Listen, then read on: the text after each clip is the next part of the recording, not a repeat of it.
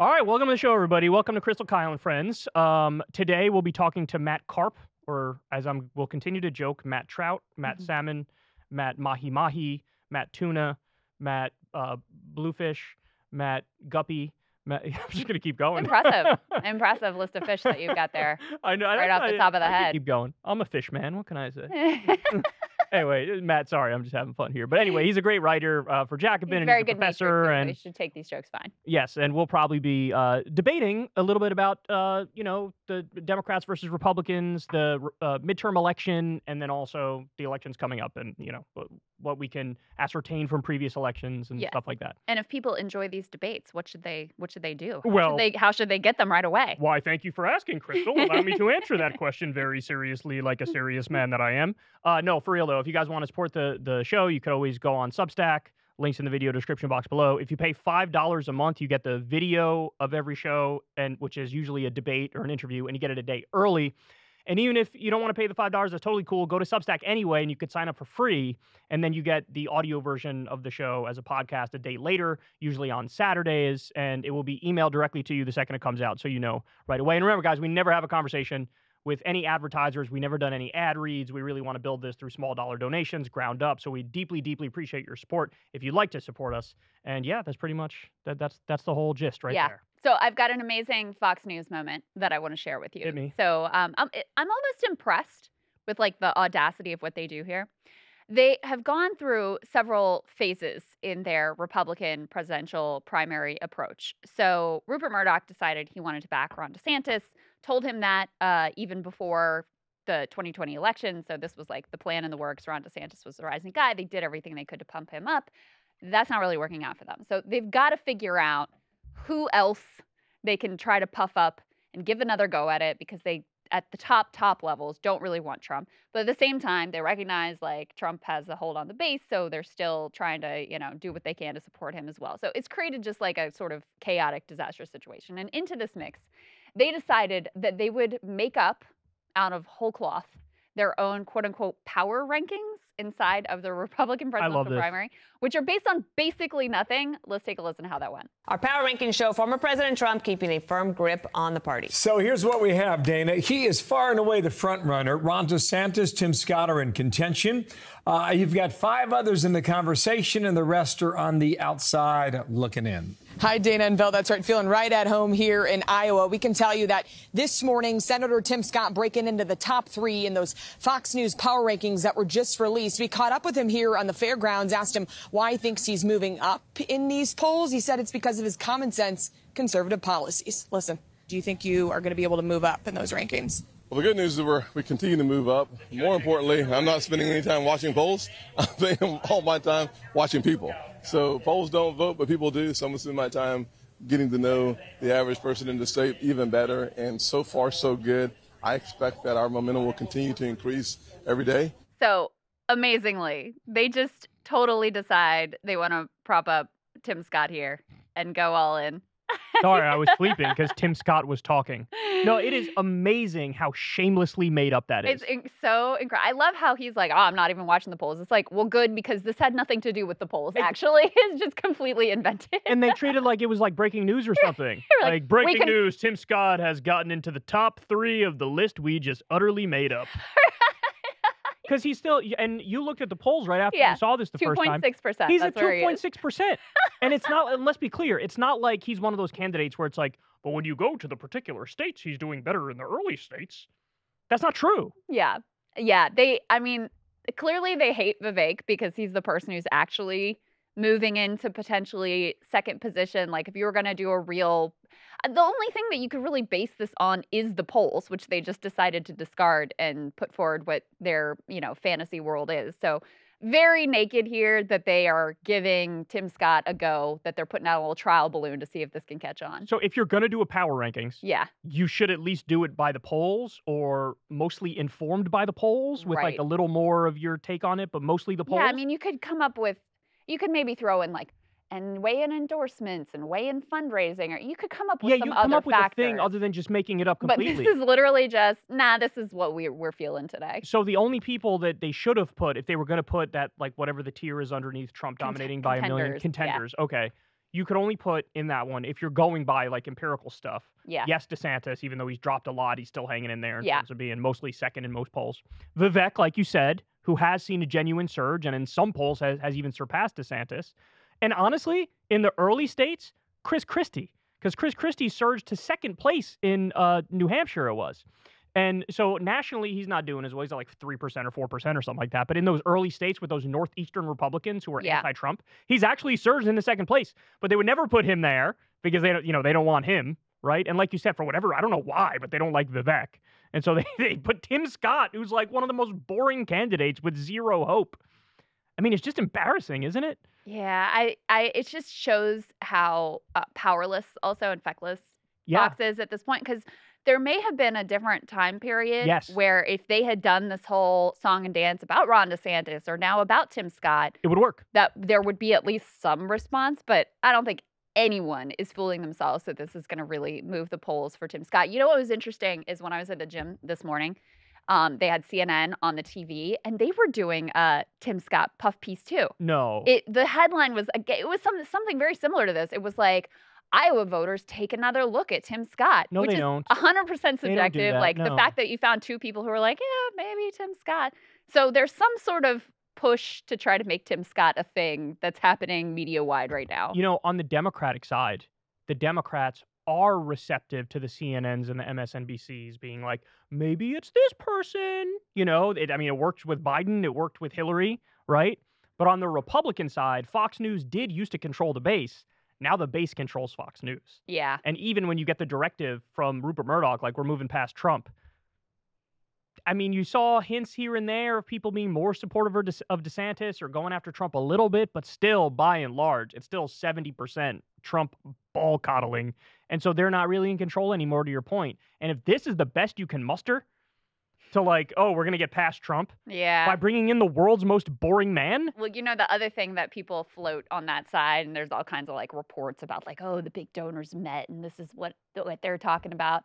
They're still thinking about like, oh, maybe if we got Glenn Youngkin and his sweater vest into the race, maybe he'd be Oh my Trump God. killer. oh my God. Th- uh, Krystal, this is just like 2015, 2016 again. This is exactly what it was. yeah. So Jeb Bush is going to be the one. Oh, he failed immediately. Oh, maybe Marco Rubio, he'll be the one. Maybe Mhm. John Kasich for two and a half seconds. They just went do do do do do. Oh, oh, Trump won. Oh, Yeah. you know. Yeah. Yeah. I mean, the reality is if you're going to do the power rankings, there's Trump and then there's everybody else. That's the truth of the matter. That's that's factual. All right, so um, here's something that's been floating around online recently. Uh, for the past couple days, I've been seeing this all over my Twitter feed and conversations breaking out. Um, men's issues has a now has now become like this big hot topic of debate. yes. And um, so I just want to read this one poll that I found on this. 65% of men say that, quote, no one really knows me. And this is on top of, you know, the, the depression rate going up. They're feeling social anxiety and, uh, you know, among the deaths of despair, as we call it, yeah. they're, uh, they're higher among men. And, um, you know, it, it's interesting because there's this reaction from the left where it's sort of like dismissive of men's problem in a sense, or Yeah. it's almost like you know you had to come in or or whatever. There's like a, a tone of why are we even talking about this kind of coming from them. But I do also see sort of a mirror image thing happening on the right where, um, it, in a sense, it is kind of like coddling them a little bit. And so I'm curious what you think about it because I actually have some pretty strong thoughts on it. So here's what I would say first and foremost. I mean, I think the issues are real and genuine and also not surprising if you look at, you know, the state of neoliberalism that we're in because what is society's message overwhelming? And this isn't just in like modern America, but going back through much of human history. The role of the man is like to provide and be the breadwinner. And then systematically, we've sort of stripped the ability of anyone, men or anyone else, to be able to fulfill that role.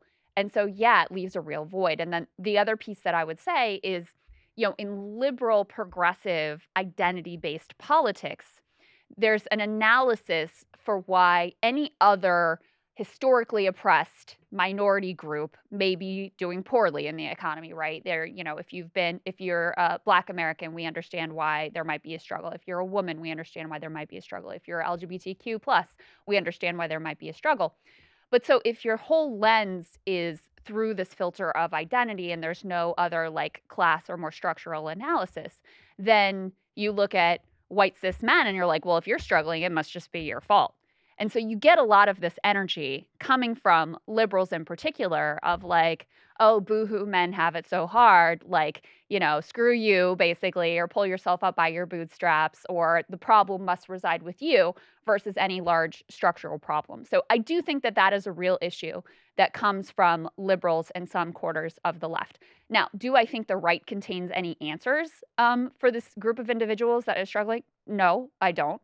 And um, do I think that it is a little ironic that there's almost like, you know, a, a, the same people who would be totally dismissive of any women's focused or women centric concerns are suddenly very interested in men focused, men specific concerns. Yeah, I think that's ironic, but I do think that there is a real problem there that needs to be addressed. Yeah, so I would say to be fair to people on the left who seem dismissive on this problem, I do think more what they're reacting to is the rise of the Andrew Tates and the Jordan Petersons and the manosphere. Sure. Where all the answers are like legitimately terrible non answers. Like, well, just go back to being what a man in like the 1950 was. Yeah, or it's a zero sum game where it's like a gender war, where it's like, oh, if men are doing bad, it's because the it's because of the bitches, basically. Yeah, like, it's the women's like, fault. Well, embrace toxic masculinity, uh, basically, and you know, uh, you need to be the authority figure, and you need to be the earner, and there is an element of like, I'm gonna give you a kick in the butt so that you get your stuff together, but also at the same time, like you said, sort of blame women, and it's all it all comes down to that individual. Like, we're gonna look at this from an individual level, right? And I think in some ways that's why the right has attracted uh, like young boys more, is because on the right they do sort of take their problems down to the individual level. So you feel like, oh, I have more control of this than, uh, you know, it feels more empowering. It feels more empowering, yeah. right? Whereas on the left, if somebody on the left is talking to men or about men or boys or whatever, the idea is like, hey, there's all these big structural economic things that right. we need to fix in order for you to sort of get on do the okay. right, get do okay. And it's like, well, what the hell am I supposed to do? What am I supposed to pass Social Security for all by myself? Agree. What are you talking about? That Agree. makes no sense, right? Yes. Like the thing I just said about like the big structural, that might be accurate, but how helpful is that to you in your individual life, just trying to like get by and do right. better? So I think we're looking at uh, multiple problems that are impacting uh, men and boys. But honestly, I would even extend this to women as well. I'd extend this to everybody. It's just what people are going through. We do have the big economic issues where people feel like there is no path laid out for them. There is no track. It is no after I go to school, then I do this, then I get that job, then I get my pension. Then you know what I mean? Like Yeah. there's no path anymore. All precarious. So you have these big economic issues, but then I do think you also have to look beyond that. There's a a, a feeling of maladjustment from the era of the internet. You know I what I mean? agree. Like people are I so agree. plugged in and on social media and in their virtual world that it's harder for people to connect in the real world and build friendships and stuff like that. And that gets back to the poll I just told you: 65% of men say nobody really knows me or whatever. That- so that's really sad. so like what do I what would my solution be on this front? I mean, obviously point number 1 is the more broader thing which is like we obviously have to fix the big economic problems in our country and bring back a sense of community. I think people should have free healthcare and free education and you know, I think everybody UBI check social security for all so people have some economic security and stuff like that. But then once you get to the individual level, and this is probably where uh, I part a little bit from some people in this conversation, um I actually do kind of agree with the like the rhetoric of we're gonna get through this. Like I'll help you get through this, but like almost like a little slap in the back of the head and like get your shit together. Like I'm gonna help you get your shit together. Well, I mean, some people say that's what they found appealing about Jordan Peterson was the like make your bed, Yeah. get your shit together. Wash kind of. your ass. Make Yeah. make your bed. Like the most basic shit in the world. But since a charismatic guy was saying it wearing a suit, it was like, oh, this is like it's like this is what your dad's been telling you since you were a kid, but you didn't listen when he said it. But now that this guy's charismatic and he says it. So in a sense, like I do think the sense I get, at least online, is there is a little bit of like a coddling thing going on that I'm not comfortable with. yeah, you know what well, I'm saying? Because it, it- here, let me just make this point real quick. Yeah, like if there was uh if this uh dialogue was happening around women women's problems and we fix women's problems i do think the reaction from the internet would be like shut shut up. Like just shut up. But when it's men and boys it's like you know it's like we want to hear the sob story and we want to sort of wallow in it. And i'm of the belief and you might disagree with this one but like if you're sort of making it your identity Mhm. like i'm an oppressed man and i'm in this bad position or whatever i don't think that's healthy yeah. I think what you need is friends or a friend to help you get your shit together and not label yourself as like, oh, woe is me, oh, poor me, I got all these problems. And so I always say, personally, I actually have uh, uh, uh, I'm a, I have very conservative instincts personally. hmm In my in my personal life, I'm very conservative. It's just that my politics are on the left. But like, I will be the one to sort of tell somebody, like, we're going to get your shit together and this is how we're going to do it. And it's a step by step thing. And there are no shortcuts. There's no shortcuts. It's going to take hard work. It's going to take, you know, like, and that, that's something that some people might not like about it. They might think I'm being too uh, crass or uh, uncaring or whatever. But I think it, some instances do call for tough love. And this is one of those things. I think there's a combination of like acknowledging the reality. I think part of what I have found really off putting about some of the online discourse from liberals and the left around, you know, issues regarding men is just a dismissiveness and a contempt that comes right out of the gates. So I think you have to have an acknowledgement of like, this is real. It's not made up. It's not because you're like uniquely a shitty person or re- uniquely bad or that it would be easy for you just to get your shit together. I think you have to start from that place of like empathy and understanding. But within that context, having actual, you know, like don't just wallow in the problems that you're facing, but be able to move forward. I mean, I think that's reasonable advice. But the I the the irony is what you just said about sort of like victim mentality. I mean, this is a critique that comes from the right all the time when it has to do with women, when it has to do with racial politics, right? It's always like, oh, if you just fixate on the problems and the discrimination, then you're always going to stay down and you're never going to get ahead. So the irony is that you know when it comes to this one certain group or also when it comes like to christians to christians being persecuted or whatever then suddenly those same concerns about quote unquote wallowing in it or victim mentality are thrown out the window but i mean i just advocate for compassion for people no matter what their station or what they're going through and what their identity is i will say that you know, you said you think a lot of these issues, which is true, are just human issues. You know, the overall economic conditions and the struggle to be able to get by or have a family, buy a home. These are certainly human issues. But I do think that there are uh, unique facets to it that depend on identity. I mean, I think that women tend to be like more objectified and, you know, judged on looks. And so I think that those issues tend to have a different valence for women.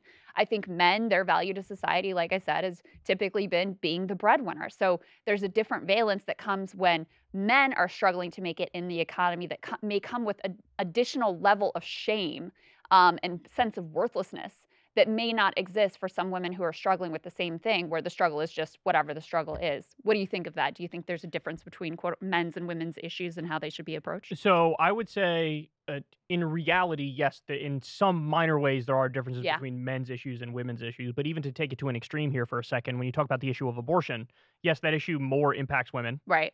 But I still just think it's an issue. It's a political issue that we should address. And I don't think men should have to sit No, out I of the conversation. I've ne- like- no, I I've know you're not making thought that, argument. Yeah. I'm just saying that even in an extreme example where, like, yes, this definitely affects women more, I still just consider it a political issue. So, in other words, look, the right is typically very against identity politics. hmm But what I noticed is it's until it comes to men's issues. Yeah. Then all of a sudden it's like we're all about identity politics. Yes. If you want to be consistent on this, and I like to think I am, I'm not a fan of identity politics, then that has to apply across the board.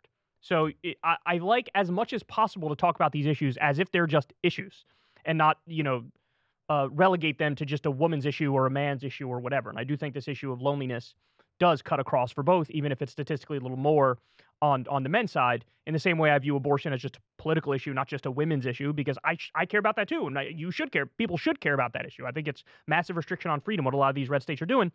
But I- I'd also make this point: self help stuff is good. The only reason it be, it can become bad is that it it purposefully overlooks the economic picture and the systemic issues. Right. Like I'm in favor of self-help stuff as long as you have it in the proper bucket. Right. If it becomes the whole like everything in society is now viewed through pull yourself up by your bootstraps, you know, get your Right. shit together, then that's just factually wrong because there are some things that you can't do at an individual level. Yeah. You understand what I'm saying? Well, I thought I actually thought you put this really well when you're on the PBD podcast, and you were like, you can't use the bootstrap thing to cock block any conversation over the the broader And societal issue issues, and that is where it that is where the the right ends up because everything is about the individual, everything is about like your own failings in your own life, and doesn't acknowledge like, oh, there's a reason why this group of people happens to be struggling right now. Yeah, you're right. But having said that, that stuff is also true in the limited sense of you should do this. You know what I'm saying? Like yeah, maximize your individual potential and your own ability to pull yourself up by your bootstraps as much as humanly possible. Don't use like the fact that society has all these ills that we need to address as then an excuse to say, well, why should I even pull myself up by my bootstraps? So I'm going to run into a brick wall anyway. Right. So you see what I'm saying? It's true, but in a narrow, in a narrower sense. yeah. And then the, the final point I'd make is just there are some people who do have genuine, like you pointed out, dismissiveness and contempt for men's issues. Mhm. And that's gross, and I don't agree with that. Yeah. But what I will also say is sometimes for some people, tough love can look like dismissiveness and contempt.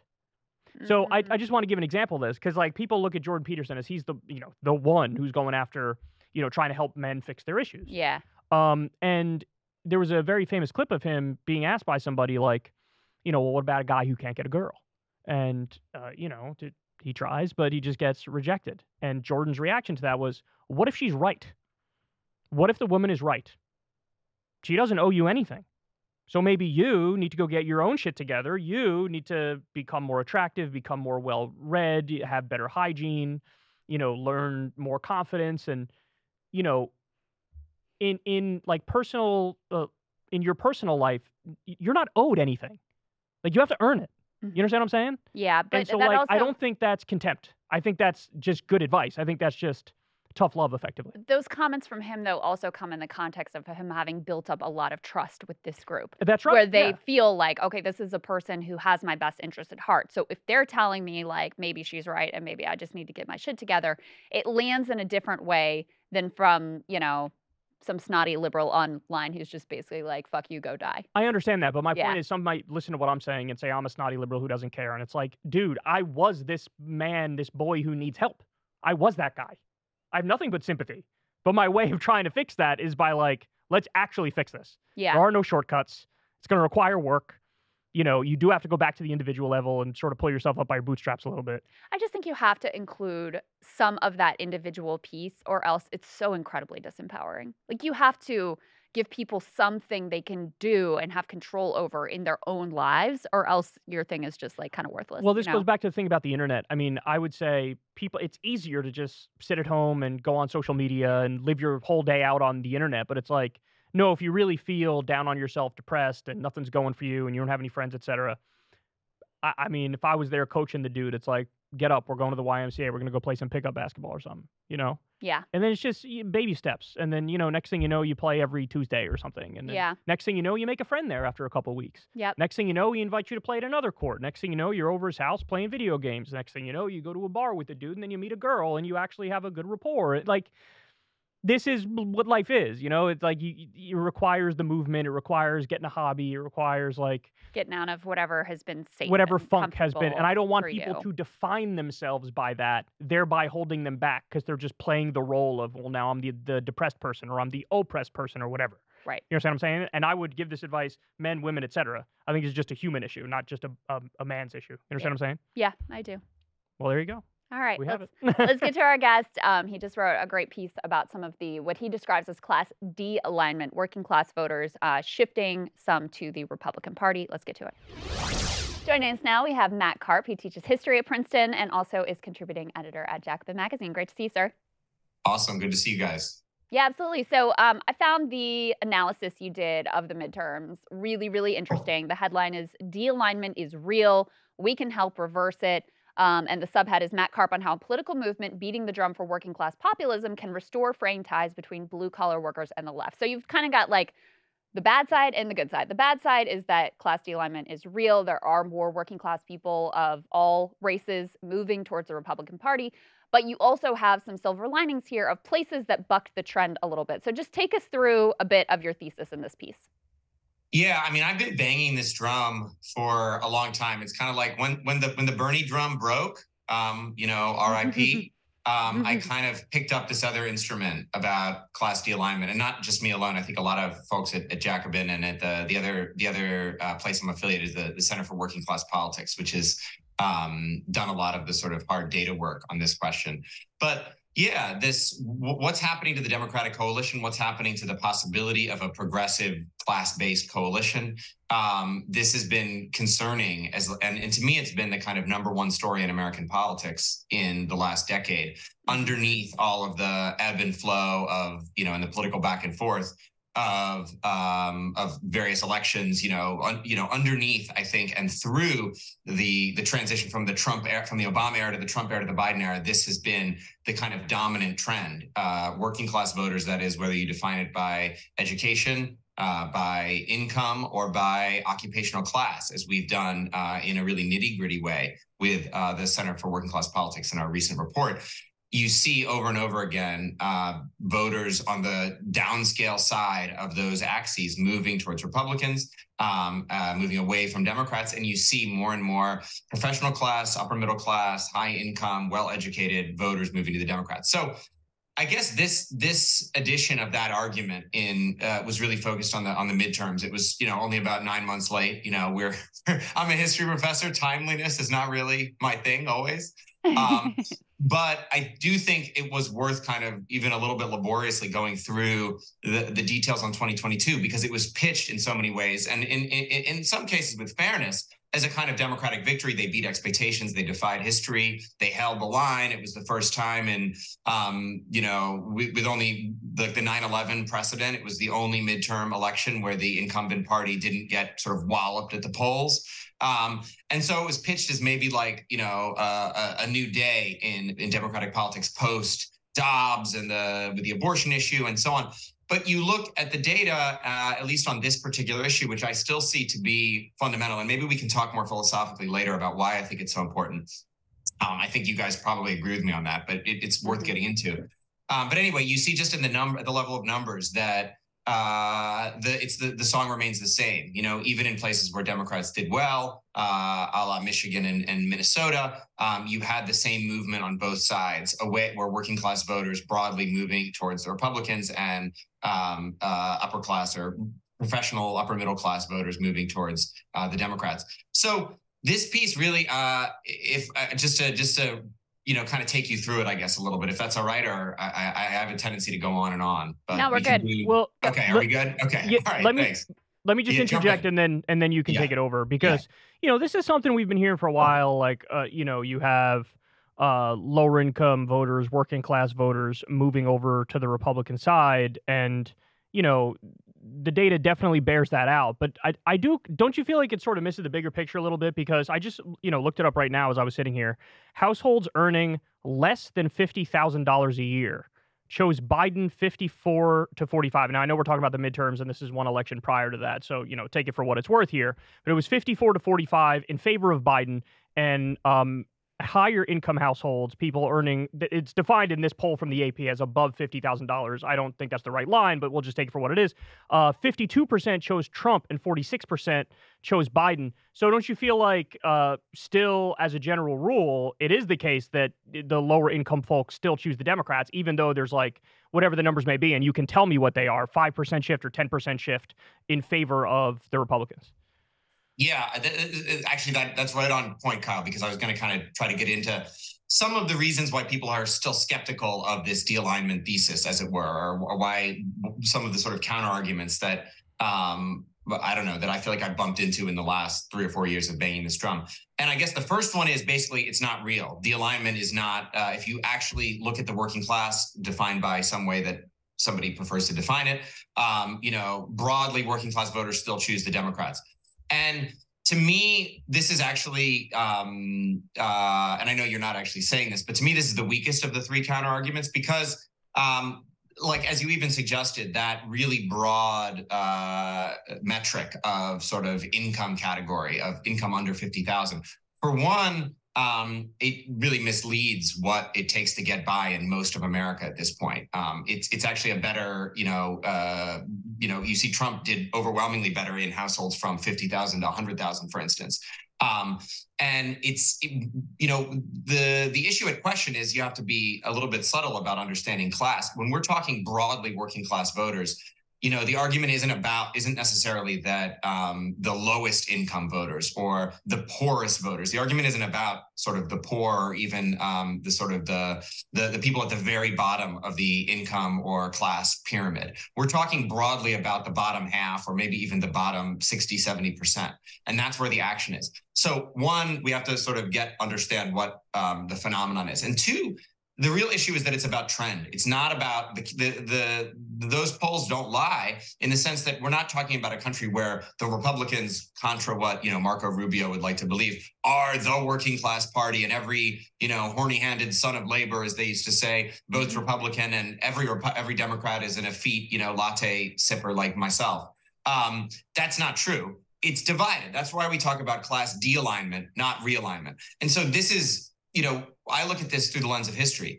And for the bulk of the 20th century, when virtually all of our structural uh, reforms that you know created the even sort of minimal welfare state that we have in the society social security medicare et cetera were conducted we had a party system that fell along an axis of class alignment. This was the case also in Europe. Virtually everywhere where social democracy has come to pass, you had broadly working class voters defined whether by education or income or any or occupation voting for a broadly left wing or left center party that did income redistribution that did structural reform that basically made these societies more civilized than they'd been before and that's kind of the only historic way this has ever happened and what we've seen in the last basically 50 years in the era of neoliberalism, but then with increasing rapidity and ferocity in the last 10 years, is not realignment, where suddenly the right wing party is all the working class party, but de alignment, where essentially you have the, the working class divided feverishly, evenly in two and polarized on all sorts of issues that prevents any kind of return to a realigned situation where uh, in a sense, workers broadly vote for their material interests. And that's been happening in lots of different ways at lots of different speeds across the country, but it's happened most rapidly and most significantly in the last 10 years. So that even that income statistic, which I think is not the most revealing one, if you look at all sorts of others, you would find even sharper splits. Even that shows a huge come down from where Democrats were, not only in the era of FDR, but even in the era of Barack Obama. So, so that's part of the argument. So, my uh, two quick questions. Number one, is it your estimation that this trend will continue? And then number two, uh, don't you think it's more accurate? And you kind of allude to this in the piece too. That isn't it more of just a rural versus city divide? Isn't that like the more the heart of it?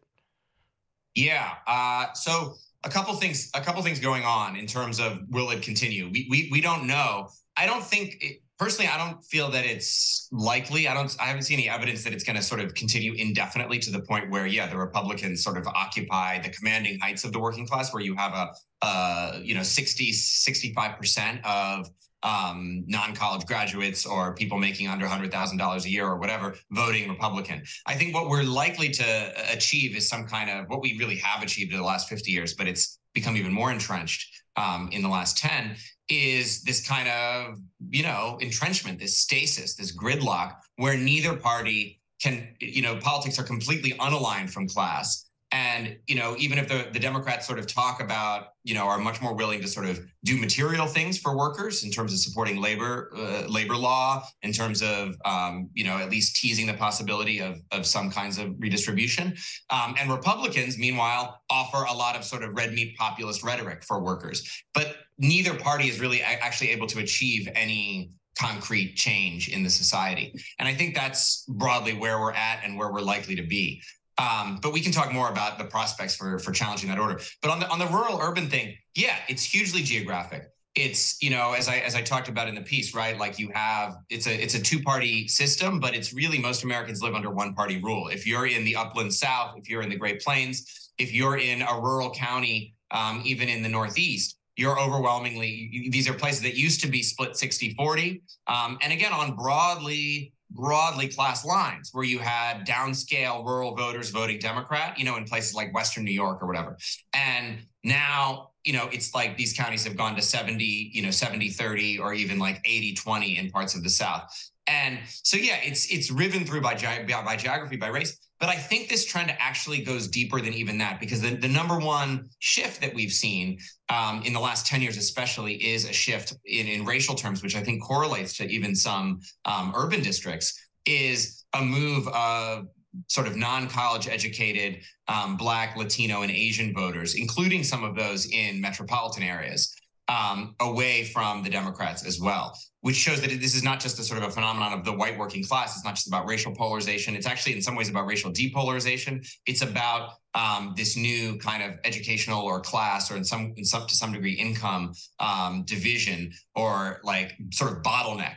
uh, in which the most dramatic movements have been in places like, you know, South Texas. Um, Mm. I guess those are still rural districts, kind of. Although I don't know if you, you know, McAllen, Texas, is a big city, um, and you still see, um, you know, or places like Miami, where you still see working class voters, not just Miami Cubans, but you know, Central American immigrants um, with low incomes and low educations voting Republican.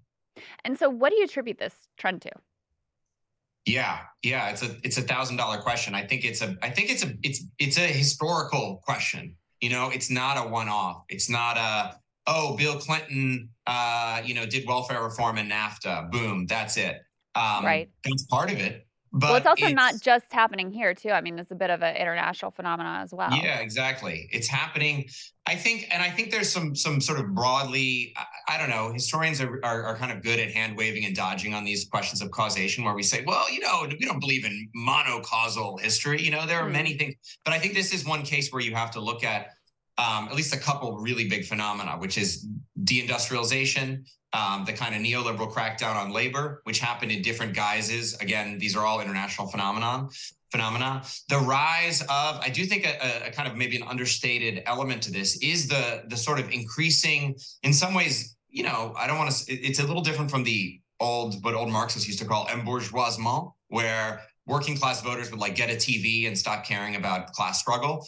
Uh, this is a slight. There's a slightly. Uh, there's a related phenomenon, which is the rise of a really populist middle class that becomes a legitimate basis for the first time in human history after sort of the 1960s for Hmm. electoral politics. The the bourgeoisie, you know, the kind of off the lap, what we now would call the laptop class or whatever, but you know, um, clerks and um, you know, broadly middle class um, professionals and sub-professionals and people with sort of technical and sociocultural skills teach you know this ranges from you know teachers to attorneys and people in law to you know i don't know event coordinators you know people who essentially make middle class incomes doing um you know doing middle class work there's a lot more of them now um, who have educations, who have reasonable incomes, and you can base a political party on that. And I think left of center parties at, at certain bottlenecks of history made conscious choices to appeal to those uh, those voters, and have been kind of we've been kind of on a path dependency from that since then. Yeah, Bill Clinton, you know, sort of overtly decided that the new coalition that they wanted to court was this, you know, more professional, uh, upwardly mobile class. And I guess, you know, from the Democratic Party's perspective, they would say, well, what's wrong with that? You know, this was like the Hillary Clinton, Chuck Schumer argument that you name check in your piece of, hey, we just bucked the trends. Sure, we lost the House, but we did way better in the midterms than anyone expected us to do. And it was with this exact coalition that you're sort of deriding. So what's the issue? Yeah. Okay. This is amazing. You guys are walking me through all of like these three big arguments because the first one is against de-alignment. The first one is basically it's not real. Uh, Democrats are still the party of the working class. Just look at these working class voters who vote Democrat. Uh, it's not all Republican all the time. Well, I've talked a little bit about why I think that's not, you know, an adequate account of the case that doesn't factor in these trends and this gridlock and this, um, you know, really palpable movement on the ground in that that's very vivid. Uh, if you look at, you know, a place like the Iron Range in Minnesota, where you have miners who used to vote, you know, 80% for FDR, I'm exaggerating, but, and now vote 70% for Trump. Um, anyway, um, uh, but the second big argument is, okay, it is real, uh, but hey, but actually it's good. It's a good thing. Look at, and the, the best argument for this, th- this argument I think does deserve a response uh, you know, you look at, you've seen a lot of, there have been some recent pieces I've noticed about what's happened, say in Minnesota is I'm, I'm harping on Minnesota today, but I think that um, is one of the best examples of Democrat success story in 2022, right? They flipped the state legislature, um, they reelected the statewide officials, uh, and that legislature has done a lot of sort of pragmatic, um, you know, they have, you know, new, good new labor laws, they have, um, you know, a leave policy, they have, um, Yeah. you know, very incremental stuff, but significant. yeah. Sorry, Kyle. Let me just interject for one second because I actually have that in front of me because I've used it in a previous Oh, debate I had. But Minnesota, universal free school meals, legal weed, carbon free electricity by 2040, tax rebates for the working class up to $1,300 for people who make $150,000 a year or less, 12 weeks paid family leave, 12 weeks paid sick leave. They banned conversion therapy. They did reg- red flag laws for guns. They did universal background checks for guns. They did automatic voter registration, free public college for families who make under 80K a year. They banned PFAs, which are the Forever Chemicals. They did a $2.2 billion increase in K 12 school funding, sectoral bargaining for nursing home workers, and this is all with a one seat majority.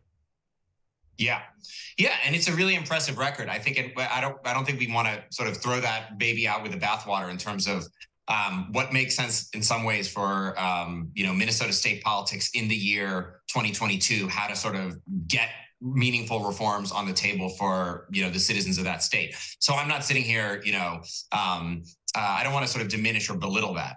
At the same time, I think if you look at Minnesota, I, I think you know you can't look at Minnesota as a as a as a model state for all of the United States. Minnesota you know, this is in some sense, ultimate sense, it has to be cherry picking to say, hey, look at this great stuff in Minnesota, but suddenly Minnesota matters, but a state like Florida doesn't matter. A state like Ohio doesn't matter. States that used to be very broadly Democratic, that had broad working class majorities, uh, or at least competitive, and have now slipped entirely under the sort of the the you know for our for our purposes the dark spell of right wing rule, in which those reforms are not only not on the table but utterly impossible, in which the the coalition is throttled and blocked and can't move. On Minnesota specifically, I, I would just say maybe this is you know special pleading, but I think it is. I think it's an important feature of Minnesota. You know, it's an unusual Midwestern state. It's an unusual. It's more like Illinois than any other state in that region or most American states. It's you know dominated by this giant hyper dominant metro area. Over half the population of Minnesota is broadly Minneapolis, St. Paul. I think it's 3.7 out of 5.7 million. It's it's like Illinois. It's like Chicago. Um, it's not really a roadmap for winning in states where the population isn't sort of you know concentrated in a also an unusually prosperous um, uh, if you look at the economic numbers an unusually prosperous heavily middle class uh, city like minneapolis st paul and you know so I think that's sort of, you know, you could say, okay, they lost the the Iron Range, they lost Hibbing, Minnesota, they lost, uh, you know, these workers, and they've they've made up for it by winning all these rich people in Minnesota, in the Minnesota suburbs. But hey, look, they're still doing redistribution. I guess two responses to that. One, I think these laws are great, but I don't know, Kyle. You know, if if you're skeptical on this, do you think that a coalition like that can actually deliver a really meaningful redistribution of wealth in this country? Do you think that uh, a coalition that is dependent on suburban voters making 250,000 a year for the sl- ultra slim one vote majority can can say enact a Medicare for all or enact even a sort of any policy that really raises the taxation load on those upper income houses?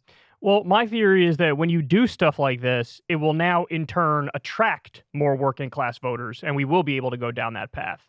Because I wanted to ask you, like, doesn't Trump in his current iteration sort of throw a wrench into any potential theory that we have here? Because, you know, right now, uh, what I would say happened in the midterms was largely the effect of Roe versus Wade being overturned, Trump like handpicking these candidates who are so extreme that they deny the results of the election.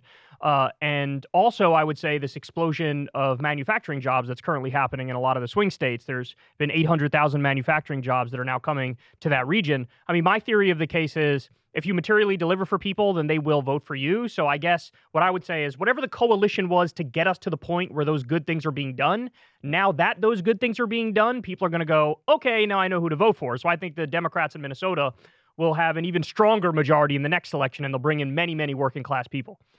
I I mean, I hope you're right. I hope that works. I think I mean I certainly don't disagree with the the broad theory of the case that you have to do shit to like win shit. And and so, you know, kudos to Minnesota for doing shit. And I think, you know, we'll see. I, but I, I take, I, I think there's a, a sort of a, a, hidden third variable in the midterm performance that I didn't talk about at length in this piece, but I think I've written about elsewhere, is that you know because of the democratic coalition and if you look at the the sort of the the contours of the victory in places like minnesota and michigan it really wasn't in um, you know, the sort of old industrial base where Democrats won. It was it was still really in these extending um, the ground in these formerly conservative upper income areas. And um, you know, that's the, the, fact that the Democrats have a more middle class, have a more upper middle class base now. I mean, the old truism that like, oh, our base didn't come out to vote in the midterms, the Obama base, even this is like really recent political conventional wisdom that, you know, Obama's reelected in 2012, for instance, and, you know, got a, you know, pretty big turnout. And then nobody shows up. The young people, the, the sort of working class voters, you know, in the Obama coalition, the kind of rainbow coalition voters don't necessarily show up at the midterms. And you know, a larger portion of that is now the Republicans' problem, where the Democrats have a lot of these kind of highly informed, high information voters in places like the Minneapolis suburbs who are going to show up and vote.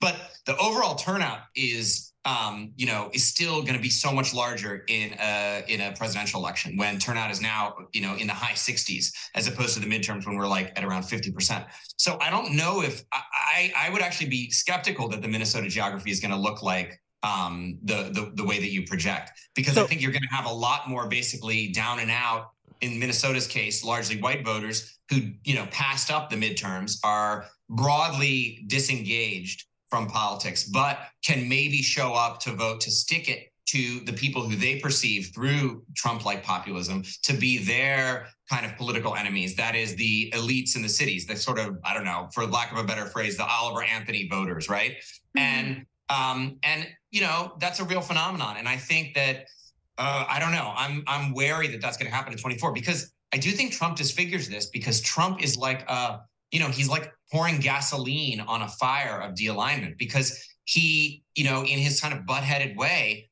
he he infuriates the sort of liberal elite so much that it whatever democrats want to do and smart democrats like who want to sort of who are aware this is an issue whatever they want to do like build industrial jobs they have to contend with this culture war coming from trump which is like presses on all their weak points. And I, I listened to your guys' episode with Michael Tracey. I completely agree with you on the impeachment.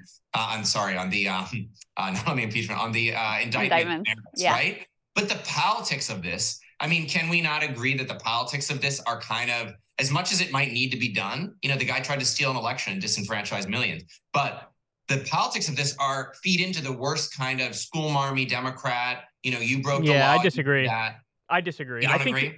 No, yeah, I do because I just think he's way out over his skis. There's now 91 criminal charges. If you look at polls in this country, shockingly, one of the things that always remains like the mm-hmm. most revered institution is like police and law enforcement. So there's this sort of def- default, like, you know, do what you're supposed to do kind of stuff among the American people. And they look at a guy like Trump, and I think we saw hints of this in the midterms as well with Kari Lake going down and Doug Mastriano and the loudest uh, Trump defenders and the biggest conspiracy theorists. They went down in flames, whereas people like Kemp in Georgia, who was Trump skeptical and refused to overturn the election for him, he ended up winning comfortably as like a standard kind of Republican. So I think people look at Trump now in the general population. Among the Republican base, it's a different story. But among the general population, they go, enough, enough, enough, enough, enough. You've gone too far. And I also think that, like, the reason why I have that theory of case is, is uh, look at what happened under FDR. I mean, he had 80% of the House, 80% of the Senate. He won the presidential election four times. My theory is when you materially deliver for people, they will, you know, reward you for that. I mean, you could even see this early on in Biden's term when he cut the checks for $1,400. His approval rating was all the way up at 54%.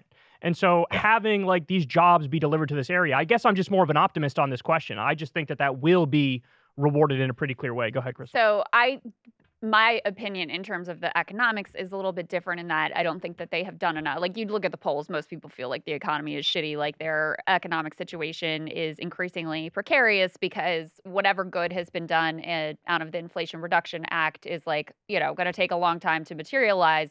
And most of the reality of the Biden administration has been them pulling the pandemic era supports that actually helped a lot of people. On the question that you initially asked, though, Matt, I also want to respond to that because I would have agreed with you before the midterms that like you know i was one of the people that was like oh my god democrats like fixating exclusively on january 6th and doing all these hearings and they're not talking about economics and people are saying economics is my number one issue et cetera et cetera. I was like this is going to be a disaster. But it wasn't. And part of a big part of that probably the biggest part was abortion you know that turned out to be highly motivating um, and not just among like you know college educated or whatever this is a broadly motivating issue um, but also uh, trump going on about stop the steal was clearly a major you know voters hated that. So the fact that you're likely to have an election that doesn't turn on any Joe Biden economic failures or how people are feeling about whether they're going to make it month to month. That's going to be all around this courtroom drama and Trump going out and giving press conferences once again about how he really won. And here's a 100 page report that says that, you know, there was real fraud. Yeah, I think that's a problem for Republicans.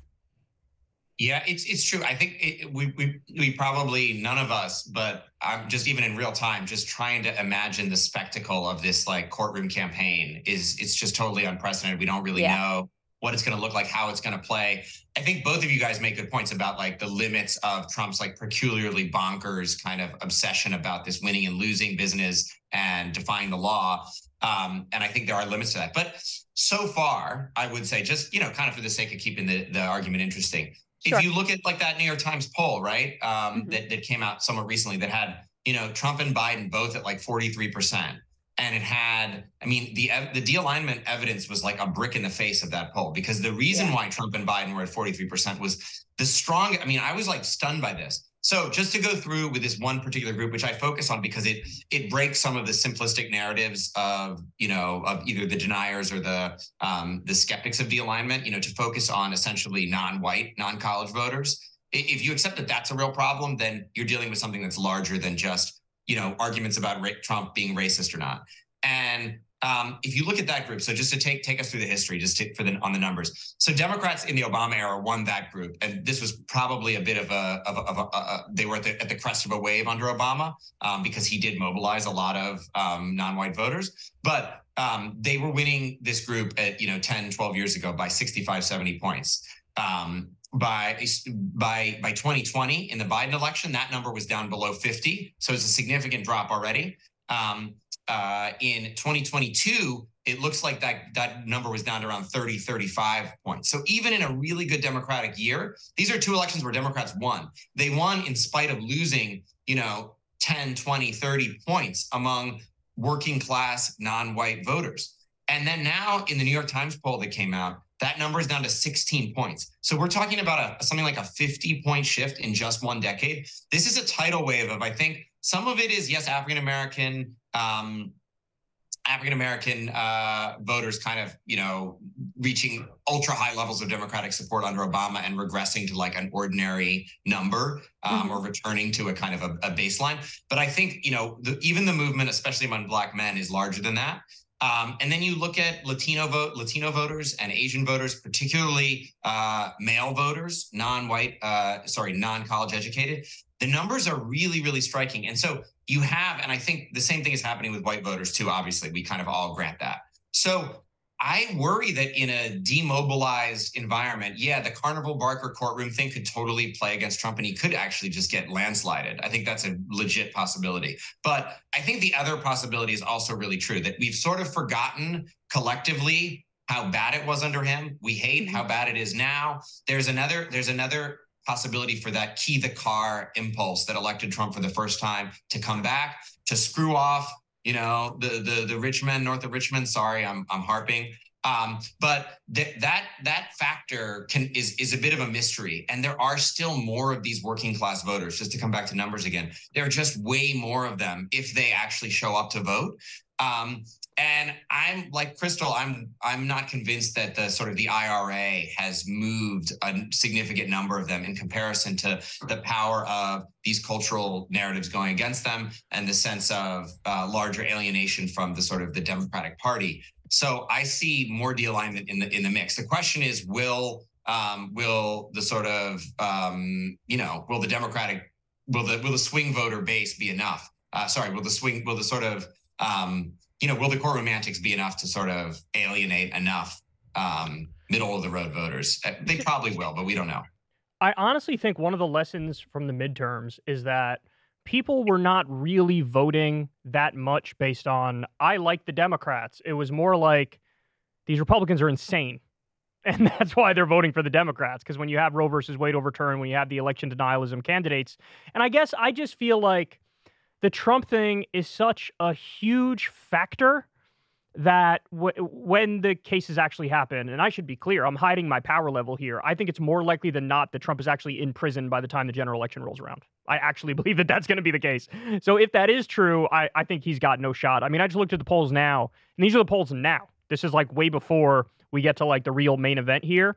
But you have Biden plus one. I'm going to go in order here. These are all recent. This is all in uh, August. Biden plus one, Trump plus one, Biden plus one, Biden plus four, Biden plus six, Biden plus six, Biden plus five, Biden plus three, Biden plus one. And again, this is before you get to like the real let let's give you the show thing. So I, I just feel like mix in the fact that I think normies are feeling like Republicans are absolutely insane with the fact that you also have particularly targeted in, in a lot of these swing states an explosion in manufacturing jobs. I mean, again, there's 800,000 manufacturing jobs that are coming. There's only two states out of 50 that actually net lost manufacturing jobs. Every other state is gaining manufacturing jobs. I think like it doesn't take that much material support for people to go, okay, that's good. I'll you know I'll go vote in this direction. So that's why I feel relatively confident that uh, even a Democrat that doesn't really deliver all that much or semi delivers or underperforms, but still gives some sprinkles of good things.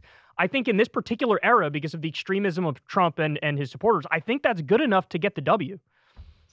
Kyle, you're moving me a little bit on this, on this, especially on the Trump 2024 question, because I think the what more I do, I think bro. about it, you're right that it's it is a bit of a Doug, Doug Mastriano effect with him in the courtroom, with him kind of yeah. unable to kind of you know as they say course correct on just I won, I won, I won, you know, like in full child mode.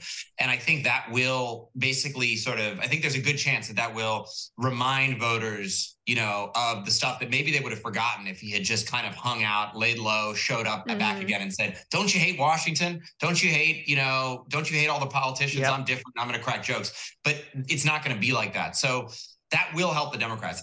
Leaving that aside, maybe though, because on the, well, I don't know, Krystal, were you going to come in? I wasn't sure. No, I think I was probably about to make the same transition as you because Okay. your argument isn't just about can we get the W, right? Yes. It's also does it matter the coalition that we achieve the W with? And so, um, you know, I'm interested to hear more of your thoughts on that. And I, I have, go ahead and lay out your thoughts on that. And I have a question on that in that Well, regard. yeah, and well. this is this is also sort of in response to Kyle's second point, or just continuing to debate this manufacturing job point. I mean, I think that's great, and I think it's it is a very heartwarming sign that under you know I'm I'm pretty soft on Joe. Uh, I know a lot of people on the left are are not, but I think on especially on this kind of de-alignment question, I think to to a significant extent, um, the people in that administration are cued to these questions and are trying, um, which is you know to some extent more than, that than can be said for a lot of people, even in the progressive world, um, who are you know indifferent or even contemptuous of them. So I I actually give Biden credit. I give some big chunk of the Democratic leadership um, organization at this point, whatever you want to call it, credit for for being aware of that. Now it doesn't extend to the whole entity, and it and it. Uh, but but I do think that there are these incremental things. That said, I think yeah, it's not from what I've looked at in the in the data. There was nothing in 2022 that suggested that you saw a return of working class support to the Democrats, a return of in traditional industrial areas. Now, maybe um, you know, uh, you know, we could look more closely at, at the counties where some of those jobs were coming in. I didn't do that analysis, but if you look at you know the kind of the classic industrial heartlands, um, and there are far more of those than there are the places where the trickle of new things are coming. If you look at, you know, Bay County, Michigan, that kind of band up from um, Detroit running up to the uh, running up to the Great Lakes, the kind of old auto um, and and auto related industrial uh, heartland of Michigan. Um, you know, you know, you you didn't see movement toward even Gretchen Whitmer, who won a great campaign, um, who you know uh, who won Michigan. You saw movement away from her. You saw working class voters in these industrial areas turning their backs on Democrats. So, Hmm. and I think without those voters, without some effort to stem the tide in that of, of that transition, you're never going to get more than a 51% majority. You don't have a plan.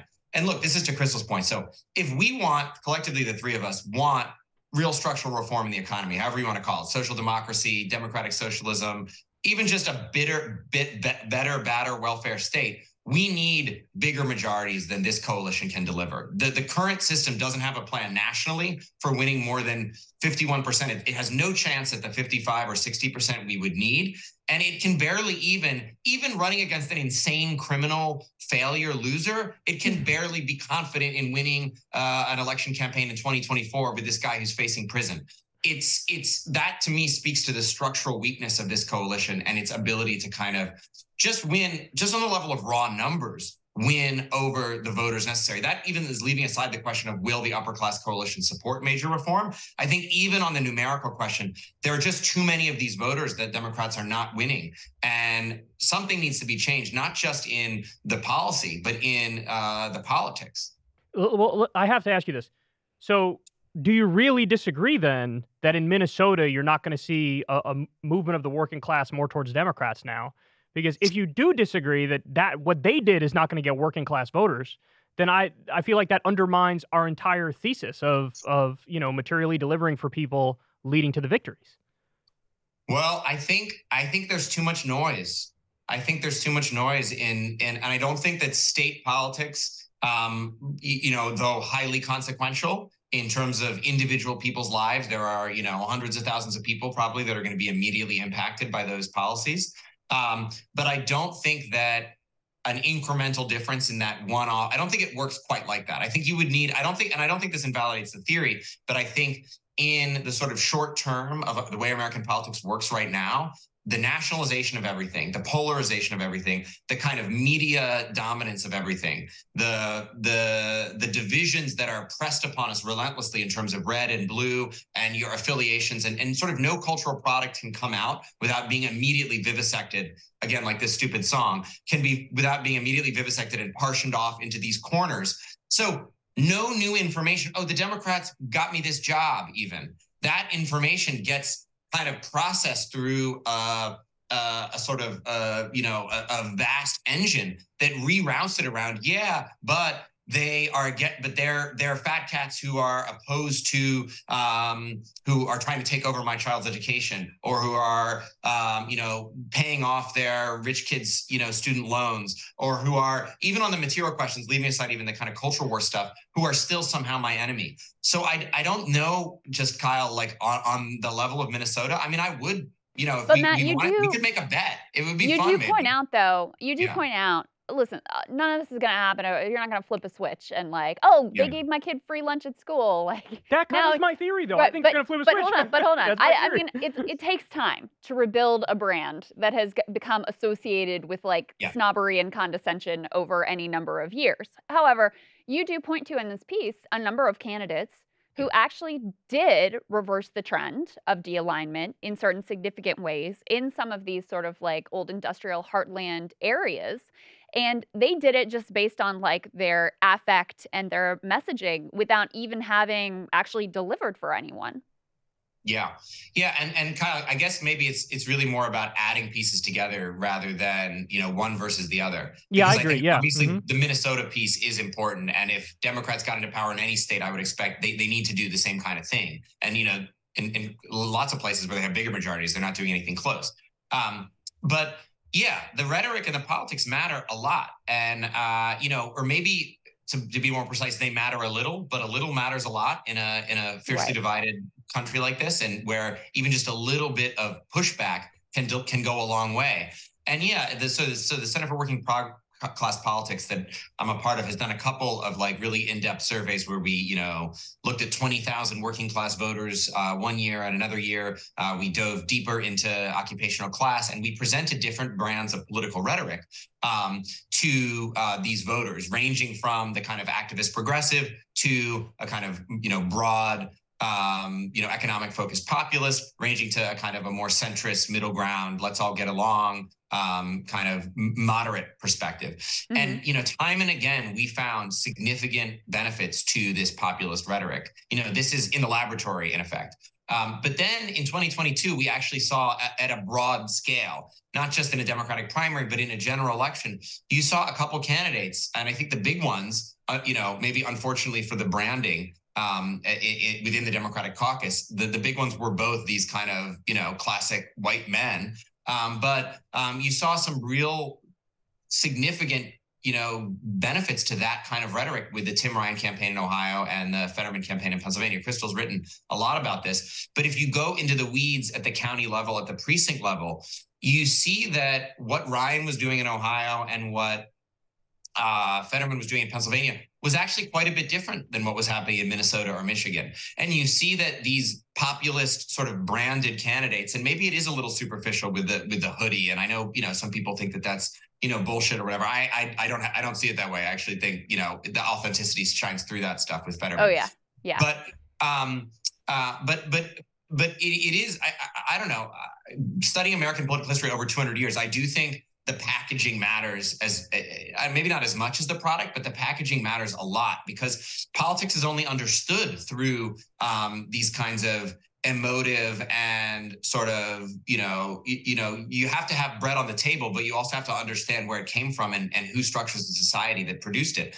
And i think democrats have come for 50 years and especially in 20 years have moved so far from away from being the put bread on the table party that um, regardless of you know oh i can point to this thing in hillary clinton's you know you know website that says they're going to do all these things or i can even point to the earned income tax credit you know that bill clinton did. I mean you know kyle to some extent your argument could be and i know this is not what you're saying but can be caricatured by you know this sort of progressive neoliberals will say that even under the Clinton administration or even under Obama, Obama delivered for working class people. Obama expanded Medicaid. Clinton did the earned income working earned income tax credit and all those things. Why didn't that produce working class votes?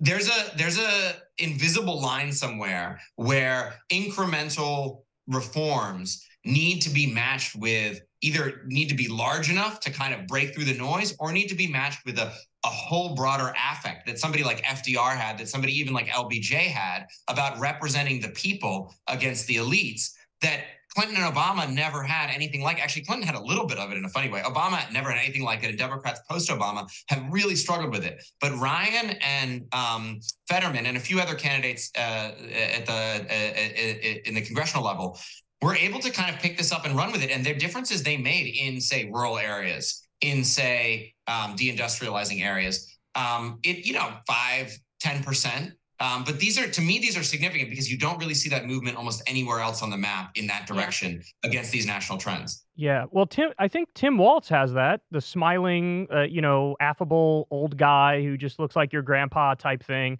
I mean i think he comes with that package and you mix that with what i think is honestly, in the case of Minnesota, you are moving towards now. This is delivering on social democratic policy. You're no longer in, in the on the field of neoliberalism anymore. I do think that'll pay off. I mean, I, I that I mean that's my theory of change, and I think uh, if he does that and he shows massive margins of victory, maybe you can sort of break the neoliberal spell on the broader Democratic Party and have you know have this sort of spread, this ideology spread. So I have a, a different way I want to come at this um, which is, uh, bear with me. Uh, so I just saw an article that in California, only 16% of the population can afford a home. Okay, 16%. You have to make $208,000 a year to afford to qualify for a like typical 30 year mortgage. And that's if you've got the 20% to put down on the freaking million dollar home, which who has that in the bank account, right? So, another question for me as I'm looking at states not just like Minnesota, but also Michigan has done some things, Wisconsin's done some things. Illinois has done a number of like decent things at the state legislative level with these tr- typical like neoliberal democratic politicians in place.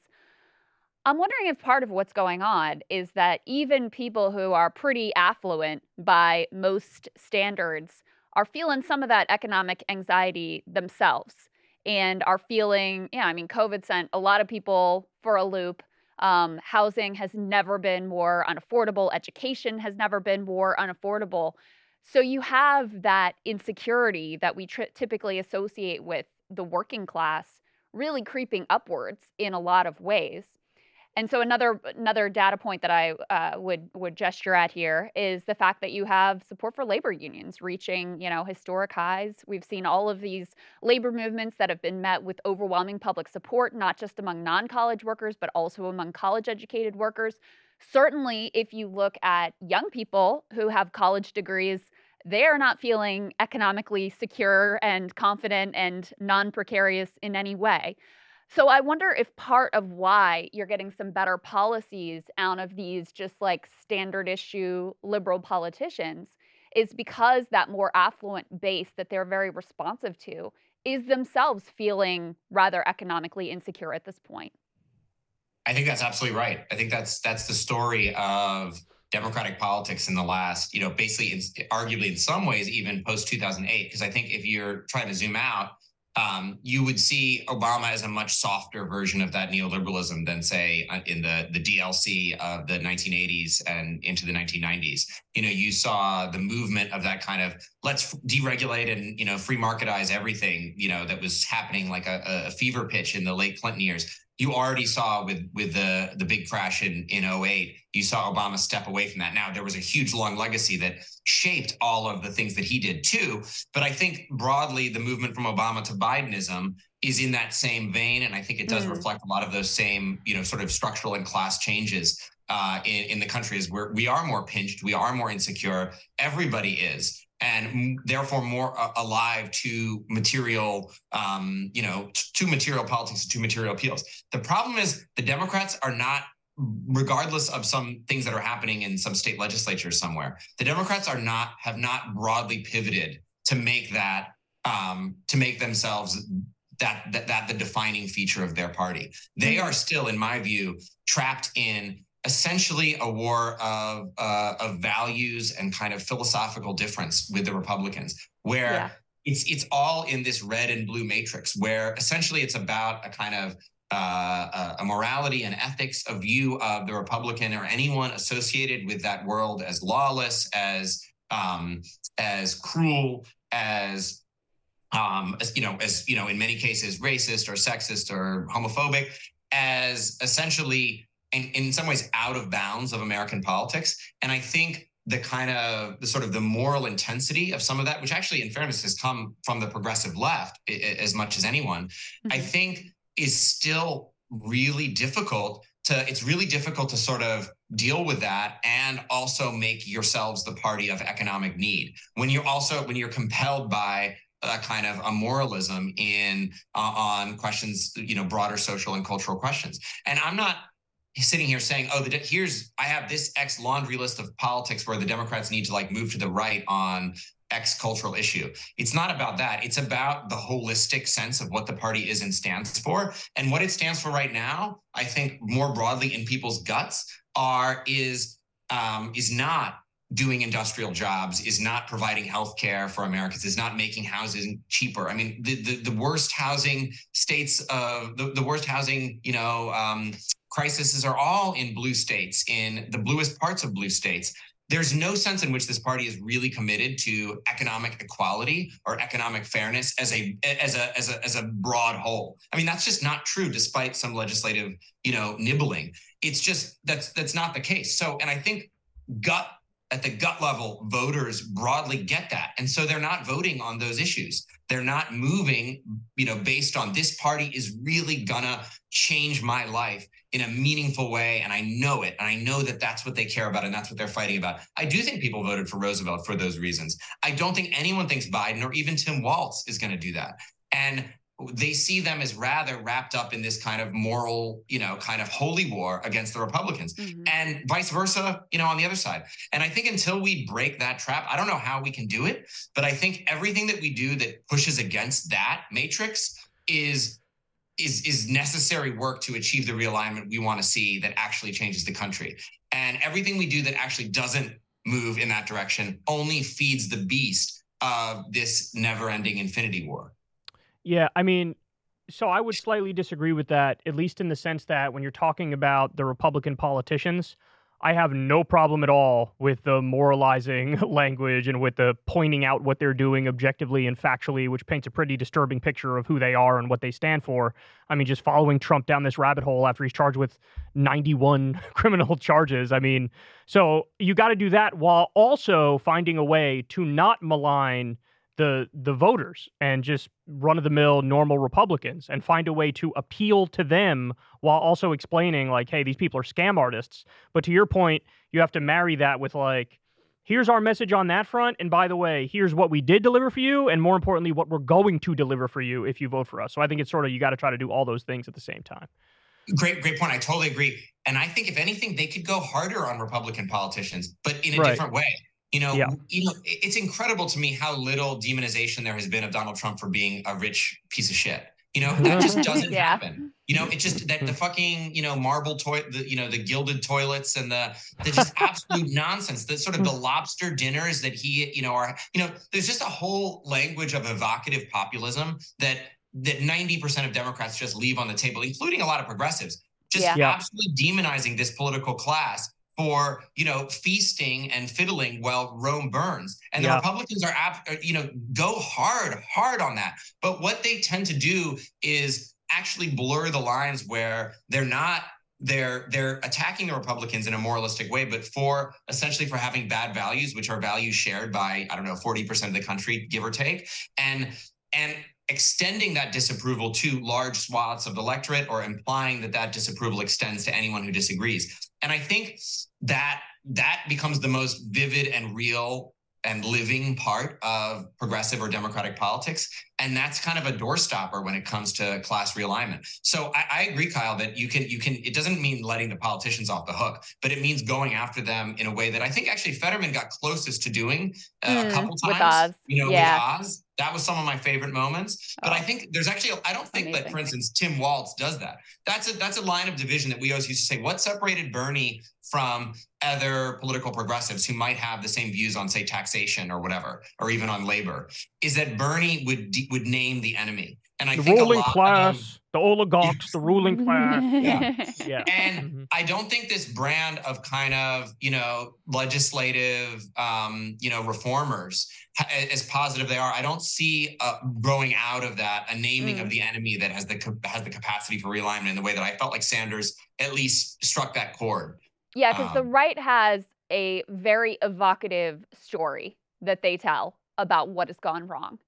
And if you're going to ma- meet that or match that with an actually accurate story of what's going wrong, it's not just the legislation. It also takes like selling it and explaining who are the villains. If you know, if it's not the Mexican immigrants and the trans people and the trans and, people yeah. and DEI consultants or whatever, like who are the villains and what is that side of the story and how does that then connect to a legislative agenda that that makes a lot of sense to me my other question is like how much of the screwiness of our politics right now is trump because on the one hand every presidential election that i've really been cognizant of you know they've democrats understandably have tried to basically make the republican into a unique evil. I would say with george w. Bush it was accurate. With mitt romney it was probably not accurate. With trump but with Trump, there is something different about the uh, aberration, like his behavior being different. And it really does strike a chord with the Democratic base that perhaps other uh, Republican contenders, you know, don't quite tap into that same level of terror. So, how much of the trick that they're able to pull of just being like, the problem is Trump, the problem is Trump, the problem is Trump, we don't have to deliver anything for you, you just have to vote against Trump, how much of that is unique to him and will diminish whenever he is off the political stage. I, I have to be hopeful about this because I think a lot of it is unique. And as I was, I think I didn't quite get it out fully earlier, but I think that there are two things that are unique about Trump. There's the there the the buttons he presses, as you say, in the sort of the Democratic base, um, which incline, which sort of awaken all of their kind of most um, kind of morally correct and you know literally prosecutorial instincts which i think are not always attractive although you know it turns out in 2020 he went so far over the line that it might not matter um, but um, the other thing is what he, the way he positioned himself kind of within the Republican coalition and to the country as a large. I mean, you guys know the polls that have showed over and over again that he was perceived as like the most liberal Republican in a long mm-hmm. time. He did not go after Social Security. I mean, we know all this stuff. He did not go after entitlements. He did not, he did the tax cuts, but he did it. He didn't talk about it all the time as like his main thing. Mm. Um, and you know, this is kind of what I would think the Democrats should do on the cultural stuff is do all the stuff, pass all the bills that, you know, protect all of the people that you want to protect, but talk about, you know, Trump eating lobster and talk about, you know, the economic redistribution that you're going to do, like almost entirely. And then the other stuff you can do, but you don't have to talk about as much. it, it is, it, maybe it's a little too simple, but I think Trump essentially made everything about, I mean, if you remember his closing campaign ads, they were all about the kind of global financial elite um, who were controlling the American economy. Mm-hmm. And it was almost nothing about you know what he was going to do to like liberate the free market if if we get a return to desantis in 28 you know he's you know and he even went after desantis right from in effect the left on you know desantis's votes against social security et cetera et cetera yeah. Yeah. and if we get a return to kind of traditional republican economics i think that might that in a way would be you know a good thing for our project yeah, um, I think Trump is more dangerous also for the fact that um, he does most of the traditional Republican economic stuff, but sometimes he masks it with the veneer of populism, where he says, I'm not going to cut Social Security, I'm not going to cut Medicare, I'm not going to outsource your jobs. But then, shocker, there was a net outsourcing of 200,000 jobs under him. And he didn't touch Social Security, to be fair, but he also, like you said, did the tax cuts for the wealthy. 83% of the benefits went to the top 1%, destroyed the Consumer Financial Protection Bureau, which had returned billions of dollars to defrauded Americans, so, uh, sided with the predatory payday loan industry. I mean, I can go on and on with his horrific economic ideas. Yeah, yeah, but that's not what he's kind of associated with in the gut for the for American people. I mean, the reason why most people vote against him even aren't for those reasons. Yeah, I that's true. Because that's he's right. a criminal, yeah. or because he's insane, yeah. or because he's a yeah. you know a megalomaniac. Yeah, yeah that's true. Um, Matt, my last question for you is: uh, We alluded earlier to some of the, you know, grassroots labor movement organizing, the popularity of unions. There's a lot of activity actually in LA right now, not just with the actors and writers, but with hotel workers and city workers. There, um, you know, the numbers in terms of labor are still grim. But the fact that you have more militant leadership, UAW, Teamsters, et cetera, and more public support for unions in labor activity. You know, how much hope does that give you and how much does that intersect with the direction of our politics? Hmm. This is a big one to think with actually for me, Krystal, because I'm I'm kind of struggling with this right now. I would say mm-hmm. the traditional answer would be everything depends on labor. The traditional answer would be the politics can only be can only move in tandem with labor with the labor struggle. And i think i broadly still believe that. And so whatever we want to do electorally whatever kind of words we want to put in the mouths of congress people from ohio or whatever um, whatever state legislative things we can do to sort of materially change the laws it all needs to happen. Um, it can only happen if the labor movement is also kind of finding success on its own terms now but i'm increasingly i just had a, i've had a few dark thoughts about this recently about you know, given this disproportion that you alluded to right there, and just that question between all this excitement and energy, and maybe I do feel like there's it's not fraudulent. You know, I think if you took polls, I actually haven't seen this. If you took polls and say, what do Americans think about unions? Maybe there have been some of these, and the numbers are up compared to where they were 20 years ago Hugely. in a significant way. Massively, Massively. yeah. Yeah. That's right. Okay. So that's a real thing. I mean, that feels true to me. But if you, but then how do you match that with private sector union density just drip, drip, drip, dripping away. And I know the teacher strikes were hugely inspiring. I know some of the major, you know, the Teamsters got a big win. I know, um, you know, there's a lot of energy and there's a lot of great reporting about this. But how do we kind of marry those two facts and what can we do? This sort of drip, drip away of, especially in the private sector. You can't do anything in the labor movement until you've organized the private sector. You, you're not going to change the country with public sector union. I mean, it's not that it doesn't matter, but you need to make inroads in the heartbeat of the American economy to give labor power. And I don't, I, I kind of became convinced somewhere in the Bernie era, and I just still wrestle with it, that you need a kind of a political Hail Mary to get labor to fight even on the ground where it's not just fighting so far uphill in terms of the laws and the powers available to capital and to bosses that you know organization continues to be a losing battle I know people like Jane McAlevey will come in and say, actually, you know, labor can do this and that and this and that. So, I, and I'm not going to say that they're wrong, but I'm a really, really conflicted. I, I, would turn it back to you guys. I don't know. I mean, are you broadly hopeful about where labor can do? I mean, I, what do you um, say about this private sector decline? How well, do we understand that?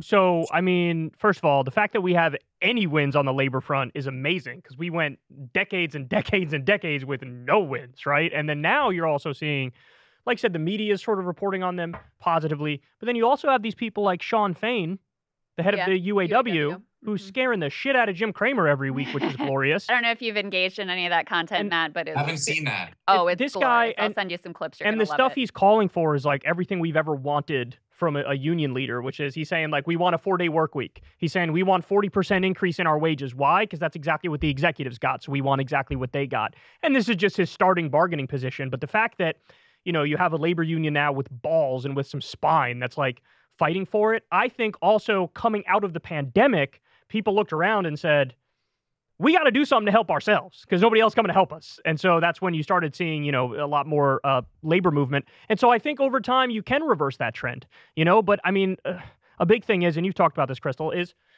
on the PRO Act, like we got to get the PRO Act through to really uh, revitalize unions in a way that's like right, you know, like really reverberates everywhere. You know? Yeah, I mean, so it listen, comes back to needing that fifty-five percent majority. Then you know. Yeah, it, it yeah. still is an uphill battle. I will say though, I mean, I am optimistic because if you just take what the Teamsters were able to win, and let's be clear, it's still tentative. The, the rank and file voting on it, but you know, it looks like it was a very strong deal. Um, the the UPS drivers, this is like the backbone of the modern delivery focused economy.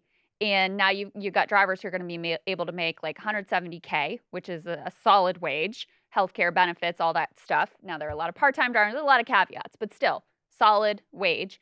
And FedEx it's not unionized, but they're going to have to compete or else they're going to be really left in a difficult position in terms of attracting drivers. So even though it's, you know, just technically applies to UPS drivers, you can bet FedEx is going to have to increase wages. And that's the sort of impact unions used to have in terms of the American economy, where it was like everybody benefited from the fact that there was a labor movement, not just people who were in unions. So the fact that you're starting to see hints of that dynamic again is really encouraging to me. And then the, the other thing that gives me a lot of hope is the fact that, um, you know, you do have these more militant approaches from the large unions, and of course, of, of course, the grassroots um, efforts at Starbucks and other places are really exciting too. But we've had decades where every single contract negotiation ends with workers taking it on the chin. So the fact that we've even reversed that at all, where now you have a more aggressive approach where you have contract negotiations where workers are actually winning and forcing the employers, the bosses, to take concessions. I, haven't seen that my whole life, so I have to be hopeful about that. I, there is something to that, quanti- qualitative story that's kind of undeniable about the mood, and and I think you have. I, I think kind of just there's a bit of the optimism of the will um, kind of element here, where where sitting around grousing about the labor statistics in the face of a lot of these trends would be counterproductive. I do wonder though about whether this is in a sense scalable to create that you know the, the sort of virtuous cycle that you um, mm. you described that did take place in the middle decades of the century.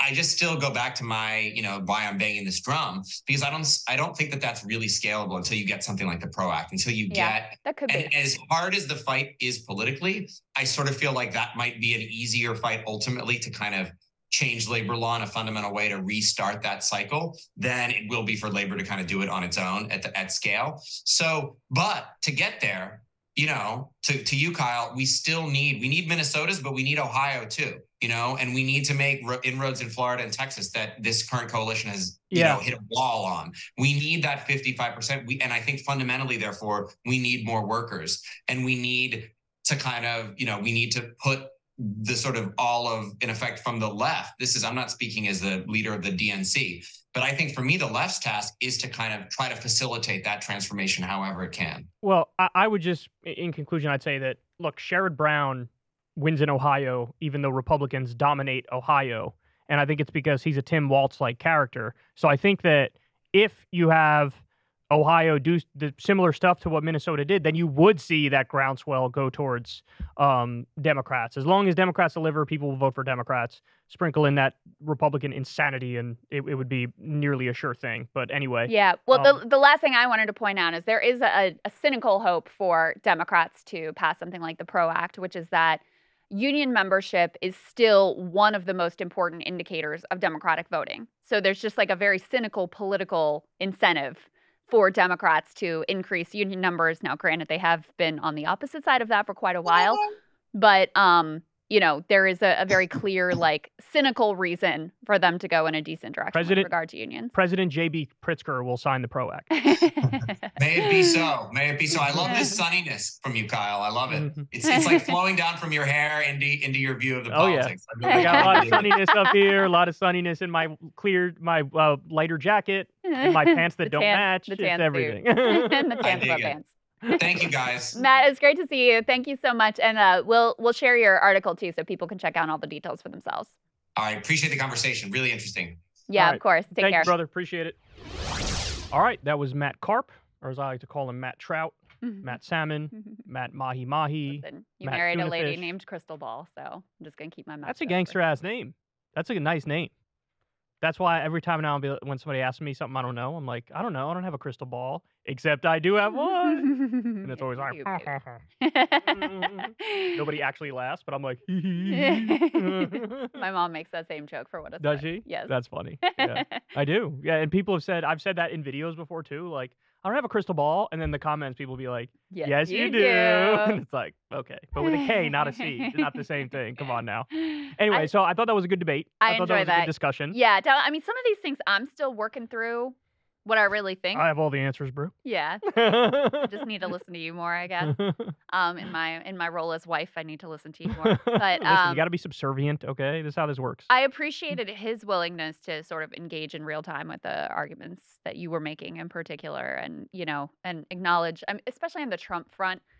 I do have to think, you know, if this dude's going through trial after trial and facing the possibility of prison time, even though I do, as of right now, he is actually in a stronger position electorally than he was at this time in 2016 or 2020. I just can't wrap my head around the American people electing a guy who literally might be in prison. Yeah, I mean, I think it's a mix of the Republican insanity mixed with Democrats, at least early on in Biden's term. They were delivering what I'd call the bare minimum. Yeah. You know, we do have this explosion in manufacturing jobs. We do have, you know, laws we could point to where it's like this em- empirically is helping people and we know it's see, helping this people. is where I disagree with you because I just don't think that the manufacturing jobs that have been created so far are nearly enough to make up for the gaping hole that was created by rolling back all the pandemic era programs. You know, I mean, I looked Actually, at the no, I don't disagree with you. Yeah, I don't disagree with you. So that's all why- I'm saying it's good for what it's worth. sure, it's better than not doing it. But the experience of most people over the course of the Biden administration has been their economic situation getting worse and worse because of the, you know, they're supposed to do Build Back Better. They were supposed to make some of these social safety net pieces permanent. They didn't do that for a variety of reasons. And, um, you know, so then they just went about the program of, all right, let's get rid of the eviction moratorium. Let's get rid of the child tax credits. Let's get rid of the, you know, let's restart student debt payments. And they're trying to do something on student debt cancellation, but so far it hasn't worked out. So the reality for most people has been getting worse over the course of the administration. But I think that the good things they did are heightened in the face of the Republicans. That's my point. Is like relative to how insane the Republicans are right now, the elected Republicans and Trump and everything that he's doing. I think relative to that, then all of a sudden the little bits and pieces feel like, oh my God, that's actually like way better than we'd get from the person who's under 91 mm. criminal charges I right think it's now. more about the 91 criminal charges than it is the like and I think it's about Roe v. Wade too. bobs they did. Like, oh yeah, I- definitely. so I think- definitely. I think we almost fully agree that I so the Roe v. Wade thing is still to this day haunting the Republican Party. Oh yeah. I mean, in every in the special elections, you shared an article with me that I covered on this. Uh, Democrats have overperformed by 10 percentage points in all the special elections. Which and and why? Well, one of the big things is the Roe versus Wade thing, and again, I think the other thing is Trump is an albatross around the neck of the Republicans in the sense that he's got the strongest base support. Nobody denies that, but it's like all of the normies and the moderates and the center right people. Yeah. You know, like those people are like, ugh. Well, there's a poll that just came out that said 53% of Americans said they 100% would not support Trump. 53%. Yeah, and That's that majority. hurts. Now, on the other hand, uh, you know, he won in 2016 without a majority, so it could be done again um, between the Electoral College vicissitudes of the Electoral College and also, you know, Cornel West and potentially Joe Manchin running third-party efforts. You can theoretically win with less than 50%, but when you have more than a majority of America dead set against you from the beginning, that is going to be a challenge, isn't it? Yeah, and I should be clear, and the longtime viewers know this. Like I was, I was singing a totally different tune back in 2015 and 2016. I was saying like, no, this guy's a real threat. When everybody was laughing at him and saying it's possible, Yeah. I was like, no, he's a real threat, and his particular strengths uh, go right after Hillary's weaknesses. Mhm. And here are the arguments he's going to make, and they're going to land. And effectively, he won in 2015 and 20 in 2020. I predicted a Biden win. I, I overestimated the amount of support he'd get, which means Trump still overperformed the polls, but Biden Yeah. ended up winning. But I got those two elections right. Well, in 2016 is a little more complicated. I was saying Trump could win, but like a day before when I had to predict, I said Yeah. Hillary's going to eke it out with like Yeah. 270 some odd votes. I mean, everybody thought that was Everybody thought that, yeah. So I, I don't want to oversell how right I was. I'm just Yeah. saying, like, in the trends leading up to it, I said Trump's a real candidate 2016, 2020. I thought Biden would win. This time around, I think I'm more uh, obnoxious and arrogant and loud about it and, and confident in what I'm saying that I really, really think that he is the worst candidate for I mean, you could put literal, like, Nikki Haley up there, who has the Yeah. personality of watching paint dry. Yeah. And she, I think, would be a favorite against Joe Biden. Yeah, I think I mean I think you're probably right that he's the weakest candidate that they could run, but I don't have as much confidence of as you that it's like I don't think it's a lock that Biden will beat him. And there's a lot I, that I can happen. say lock. Lock is too strong. Okay. But I'll say I, I would say 70-30, okay. which is you know when you're playing poker, I'd always take those odds going in. But the thirty wins sometimes. I'm gonna right? Go 65 35. 65 35. Here's a good one for you. What are the chances DeSantis wins the nomination? I knew it. I knew you were gonna say zero. what about Vivek? I would give Vivek like a like a one percent chance. Only one? I just I'll I, give him a seven. Vivek, you got really? a seven percent chance. I, I really think I just think Trump's got it. I just I, I can't maybe something crazy will happen. What if he has a heart attack and dies? Okay, then He still wins. he would still win. Depends win. on when and what happens. He would win. he Um, would win from the grave. It'd be but I. I do think if Trump was out of it, I do actually think Vivek would probably win. I do think he had really?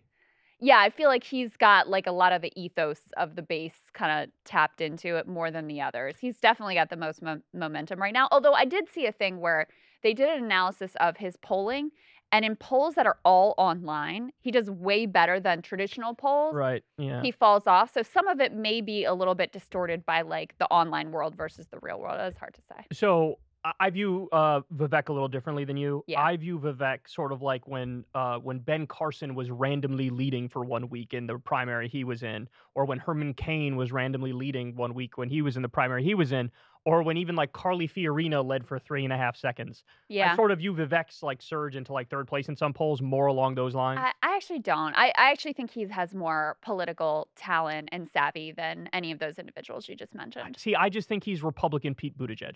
That's how I view him. He strikes Pete me. Buttigieg did pretty well. He did do pretty well, but it wasn't, you know, he wasn't really scaring for the W. You know what I mean? Depends on what network you were listening to. And if you, t- uh, well, that's a good question. Eh, see, if you take out Biden from that race, I think Bernie wins easy. I don't think Pete Buttigieg overtakes Biden. Yeah, but Pete's probably two. Pete's probably what? Comes in second. Yeah, yeah, yeah, I think that's probably true. I Yeah. mean, who was going to overtake him? Elizabeth Warren, Kamala Harris, Amy Cl- Klobuchar? no way.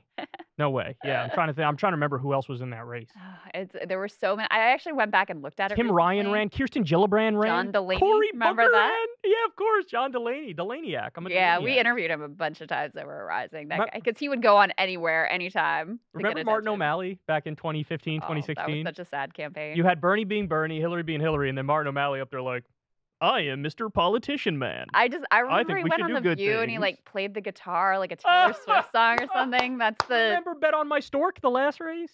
bet on my store. Beto O'Rourke, Bet on My Oh. Stork, call him. Yeah, we had a whole meme about that where it was like him holding money and there was like a stork and he was betting on a stork because his name is Bet on My Ryan ran. I, there are people that we're still forgetting, even with this. Oh, uh, Michael Bennet, Colorado. God. remember? Oh, oh, oh, he has like the frat boy voice, bro. Yeah, that's right. Like here's what I, I to- here's like totally what we should do with the country Scoob. He sounded like Shaggy from Scooby Doo. so true. Yeah, you got some Michael Bloomberg, of course. oh, Oh, Bloomberg. Tom Steyer, yes. Deval Patrick. Remember when Tom Steyer at the end of when Tom Steyer like dropped out of the campaign, he put all of his money into like South Carolina or something, Mhm. and then he lost there. And then at the end, he was like dancing with Juvenile on stage Yeah. to back that ass up. I mean, Bill De Blasio, Seth Moulton, Getty man, Joe Bill de Blasio. Sestak, Seth Moulton, I forgot about him. Steve Bullock, He's a GI Joe. Seth Moulton. Look at his face. John Hickenlooper. Hickenlooper. We had a whole thing about him because his name sounds like a cereal box, so we put his face on a cereal box and it's called a Hickenloopers. Swalwell, remember that? Eric Swalwell, Julian yeah. Castro was in there.